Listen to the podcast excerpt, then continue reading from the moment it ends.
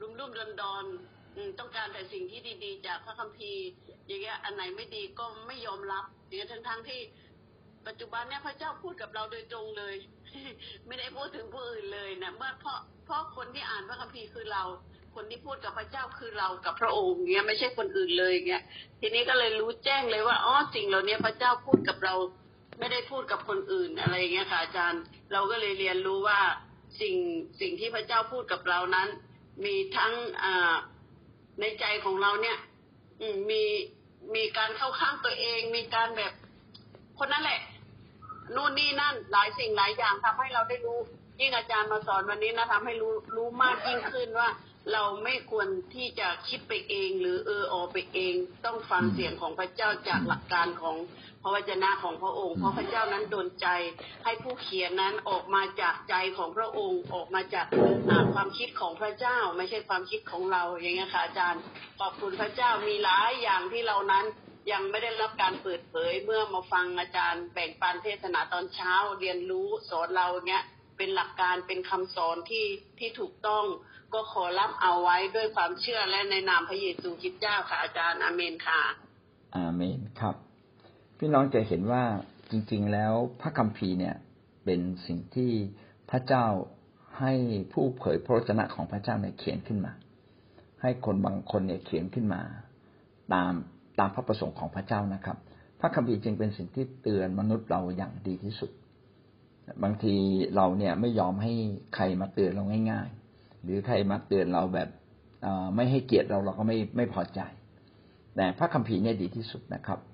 เพราะว่าพระพระคัมภีร์เนี่ยเตือนทุกคนและเราทุกคนต้องถ่อมใจ ให้พระคัมภีร์เนี่ยเป็นใหญ่กว่าเรา ถ้าเราไม่ยอมให้พระคัมภีร์เป็นใหญ่กว่าเรา เราก็คิดว่า เอ๊ะฉันเป็นผู้นำแล้วนะฉันใหญ่มากแล้ว ไม่ว่าเออใหญ่แค่ไหน ทุกคนก็ต้องอยู่ภายใต้พระเจ้า อยู่ภายใต้หลักการในพระคัมภีร์ของพระองค์ดังนั้นความเข้าใจพระคัมภีร์เนี่ยจึงเป็นเรื่องที่สำคัญและเราทุกคนเมื่อเราอ่านพระคัมภีร์ ก็เท่ากับเรายินดีให้พระเจ้าตักเตือนเรา และเมื่อเรารู้ว่าพระคัมภีร์เขียนอะไรไว้ และเราไม่ได้ตรงตามนั้น ก็ต้องเปลี่ยนแปลงชีวิตของเรานะครับ เนี่ยคือการเชื่อฟังที่แท้จริงนะครับ ไม่ใช่พึ่งพาพระคัมภีร์เพื่อเราจะ ได้รับเกียรตินะครับ แต่ขอเกียรตินั้นเป็นของพระเจ้า พระคัมภีร์จึงเป็นสิ่งที่สำคัญมากสำหรับชีวิตของพวกเราทุกคนก็มีคำถามมาว่า ถ้าเกิดมีผู้นำที่ทำตัวไม่ดีล่ะ ใช้อำนาจข่มเหงคนนั้นคนนี้แล้วเราจะต้องทำอย่างไร ผมให้ข้อคิดสองอย่างนะครับ ข้อคิดที่หนึ่งนะครับ ก็เขียนไว้ในพระคัมภีร์เองนะครับ พระคัมภีร์บอกว่าจงเชื่อฟังนายที่ร้ายด้วย คือเรามีเจ้านายในฟ้าสวรรค์นี่ก็เรื่องหนึ่ง คือต่อพระเจ้าเนี่ยเราต้องเชื่อฟังอยู่แล้ว แต่พระเจ้าปกครองมนุษย์เราเนี่ยผ่านระบบในโลกนี้ เช่น มีระบบรัฐบาล มีระบบครอบครัว มีระบบโรงเรียน ระบบที่ทำงาน ระบบคริสตจักรนะครับ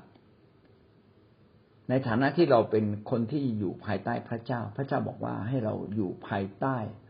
ระบบการปกครองทุกระบบนะครับ ซึ่งหมายความว่าบางทีเจ้านายที่เราทำงานด้วยเนี่ย อาจจะเป็นเจ้านายที่เกี้ยวกราดแต่ก็เราต้องนบนอบนะครับเขาอาจจะทำผิด แต่เราก็ดูว่าสิ่งที่เขาพูดและสั่งเนี่ย มันผิดหลักหลักธรรมของพระเจ้าไหมยุติธรรมไหมนะครับ ถ้าไม่ยุติธรรม พี่น้องต้องอดทนนะครับ เหมือน ประเทศประเทศหนึ่งหนึ่งนะครับ ประเทศหนึ่งหนึ่งก็แล้วกันสมมติว่ามีประธานาธิบดี หรือมีหัวหน้าปกครอง อาจจะเป็นนายกรัฐมนตรี อาจจะเป็นรัฐมนตรีบางคน เจ้าหน้าที่บางฝ่ายบางคนทำตัวผิดนะครับทำแม้ทำตัวผิดทำตัวไม่ดีเนี่ย หน้าที่ของเราเนี่ยไม่มีสิทธิ์ที่จะไปด่าเขา นะครับ ถ้าเราไปด่าเขาเนี่ยผิดเลย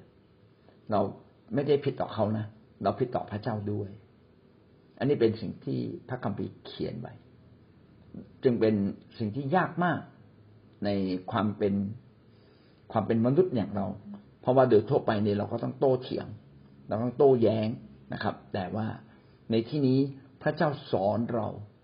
แสดงว่าการเชื่อฟังและยินดีอยู่ภายใต้สิทธิอำนาจเป็นเรื่องที่ยากมาก มาก ๆสำหรับมนุษย์ ถ้าเขาทำดีเราก็ยินดีเชื่อฟังอยู่แล้ว แต่เขาทำตัวไม่ถูกละเรายังยินดีเชื่อฟังไหมนะคนที่ยินดีเชื่อฟังคนที่ยังทำตัวไม่ถูกนะครับ พี่น้องก็มีใจแห่งการเชื่อฟังที่สูงส่งยิ่งกว่าคนธรรมดานะนี่นี่คือประการที่หนึ่งประการที่สองถ้าสมมุติว่าคนที่มีสิทธิอำนาจนั้น แล้วเขาสั่งเราผิดผิด สั่งเราไปทำบาปสั่งเราไปทำสิ่งที่ชั่ว อันนี้เราสามารถตัดสินใจได้เลยนะครับ ว่าเราไม่ต้องเชื่อฟัง แม้ไม่เชื่อฟังก็ยังต้องนบนอบนะครับ นะโดยทั่วไปเราต้องเชื่อฟังอยู่แล้วเขาฟังสั่งอะไรมา เราต้องฟังต้องทำตามแต่ถ้ามันเป็นสิ่งที่ชั่วร้าย เป็นสิ่งที่ไม่ยุติธรรม ไม่ถูกต้อง อันนี้พระเจ้าให้ช่องว่างไว้ว่า เราไม่ต้องเชื่อฟังนะครับ แต่แม้ไม่เชื่อฟังก็ต้องนบนอบเช่น ยกตัวอย่างเช่นนะครับ เมื่อเราอยู่ในครอบครัว พ่อแม่ก็เป็นใหญ่กว่าเราพ่อแม่บอกลูกไปซื้อเหล้าลูกไปซื้อหวย ซื้อให้พ่อสักเบอร์หนึ่งโอ้โหเออเราคนฝ่ายพระเจ้า อะ จะไปซื้อเหล้ามาให้พ่อกินมันก็ไปส่งเสริมพ่อละมั้งนะครับ มันจะไม่ถูกนะเราก็บอกพ่อ ผมอะไม่อยากทำเรื่องนี้เลย ผมไม่ขอทำได้ไหม นะพ่อไปซื้อเองเถอะนะ มันอย่างนั้นอย่างนี้ แต่แต่เราพูดด้วยใจที่นบนอบเชื่อฟังไม่จะไปชี้หน้าพ่อ พ่อพ่อจะกินเหล้าอะเดี๋ยวพ่อก็เมาอีกอะเราเราไม่มีหน้าที่ไปสอนพ่อแบบนั้น แต่เรามีหน้าที่ที่จะนบนอบและก็ถ้าจะแนะนำก็แนะนำด้วยการให้เกียรติ เออพ่ออย่ากินเหล้าเลย กินเหล้าเดี๋ยว พ่อก็ไม่มีแรงพรุ่งนี้ไปทำงานหน้า พ่อลูกขอร้องลูกพ่อขอร้อง พ่อเธอพ่ออย่าทำมันไม่ดีนะเห็นไหมว่าเออการที่คนหนึ่งที่มีสิทธิอำนาจเหนือเราทำผิด ยังเป็นเรื่องที่เราไปโต้ตอบเขาไม่ได้เลยนะครับ ยังต้องทำดีต่อเขา แล้วก็ให้เกียรติเขา มีตัวอย่างแบบนี้ แล้วก็พระเจ้าก็ยกย่องว่าคนนั้นเขาทำถูกต้องก็คือกษัตริย์ดาวิดพี่น้องกษัตริย์ดาวิดเนี่ยไม่เคยทำชั่วต่อซาอูลเลยนะ หวังดีต่อซาอูลแต่เนื่องจากดาวิดเนี่ยเก่งเก่งเกิน คนก็ชื่นชมดาวิดโอ้ดาวิดฆ่าคนเป็นหมื่นหมื่นเวลารบเนี่ยฆ่าคนได้เป็นหมื่นหมื่นแต่ซาอูลเนี่ยฆ่าคนได้เป็นพันพันโอ้ซาอูลก็โกรธสิครับนะซาอูลฆ่าคนได้เป็นร้อยดาวิดฆ่าคนได้เป็นพันอ้าวแบบนี้ดาวิดมันเก่งกว่าเราอีกหน่อยมันจะแย่งบัลลังก์มันไล่ล่าดาวิดตลอดเลย ดาวิดไปไหนก็ส่งกองทัพจะไปติดตาม นะครับพยายามจะเข็นฆ่า ดาวิดก็ไม่กบฏนะครับ จริง ๆ มีโอกาสที่จะฆ่าซาอูลหลายรอบถ้าฆ่าซาอูลปั๊บตัวเองก็ได้เป็นกษัตริย์ทันทีเลย ดาวิดก็ยังปล่อยซาอูลไปสองสามรอบด้วยกันนะครับ ดาวิดบอกว่าผู้ที่พระเจ้าเจิมตั้งเขาจะไม่ไปแตะต้องเลยนะครับ อันนี้ก็เป็นหลักการ และพระเจ้าก็ยกย่องดาวิดวันหนึ่ง พระเจ้าก็ให้ดาวิดเป็นกษัตริย์ที่ยิ่งใหญ่จริง ๆนะครับ ดังนั้นเหตุการณ์หนึ่งหนึ่งเกิดขึ้นเนี่ย เพื่อวัดชีวิตของเรา ว่าวันนี้เราเติบโตกับพระเจ้ามากเพียงใดในของคำว่าเชื่อฟังนะครับ ถ้าเราเติบโตไม่มาก เราก็จะเชื่อฟัง เฉพาะสิ่งที่เราพอใจ ถ้าเราเติบโตขึ้นมานิดหนึ่งเราก็จะเชื่อฟังในสิ่งที่เป็นความถูกต้อง แต่ถ้าเราเติบโตมากขึ้นจนสูงสุด เราก็ยินดีนบนอบและก็เชื่อฟัง แม้มันขัดใจเรานะครับ แล้วถ้าเป็นสิ่งที่ผิดล่ะ สิ่งที่ผิดเราก็ยังต้องนบนอบนะครับ แล้วก็มีโอกาสบอกว่าสิ่งใดถูกสิ่งใดผิดนะครับ ไม่ไปล่วงเกิน ไม่ไปทำให้เกียรติเขาต้องเสื่อมเสียไม่ไปพูดลับหลังนะครับ พี่น้องก็จะได้เห็นว่าการเชื่อฟังเป็นเรื่องที่ยากนะครับ ไม่ใช่เป็นเรื่องที่ง่ายนะครับ พระเยซูจึงเป็นแบบอย่างแห่งการเชื่อฟังที่แท้จริงแม้ยากเหลือเกิน แต่พระองค์ก็ยินดีที่จะเชื่อฟัง วันนี้ก็เป็นสิ่งที่เตือนใจเรานะครับว่าเหตุการณ์ต่างๆที่เกิดขึ้น เราได้เชื่อฟังมากน้อยมากน้อยเพียงใดครับ ใจนะครับว่าบางครั้งเราต้องเผชิญกับสิ่งที่มันเชื่อฟังได้ยากจริงๆนะก็ฝึกที่จะเชื่อฟังนะครับที่อำนาจเนาะมันมีในพระคัมภีร์บอกว่าสิทธิอำนาจทุกอย่างอะถูกแต่งตั้งมาจากพระเจ้าเนาะ ไม่ว่าคนที่อยู่เหนือกว่าเราอะทำผิด หรือว่าคนที่อยู่ใต้เราทำผิดนะทุกคนต้องรับผิดชอบกับพระเจ้าโดยตรงอะเราไม่จำเป็นต้องไปพิพากษาใครอะเราดูที่ตัวเราพออะเอาพระคัมภีร์วัดที่ตัวเรา เราอย่าไปว่าคนอื่น อย่าไปด่าคนอื่น เพราะว่าบางครั้งเราก็ยังไม่ได้เติบโตพอที่จะเข้าใจในสิ่งที่เขาพูด เราก็น้อมรับไว้โดยการเชื่อฟังอะค่ะ โดยที่เราไม่ต้องไปโวยวายไปว่าเขาอะค่ะ พอวันหนึ่งที่เราเป็นผู้นำอยู่ข้างหน้า เราจะเข้าใจว่า อ๋อบางทีเราห่วงใย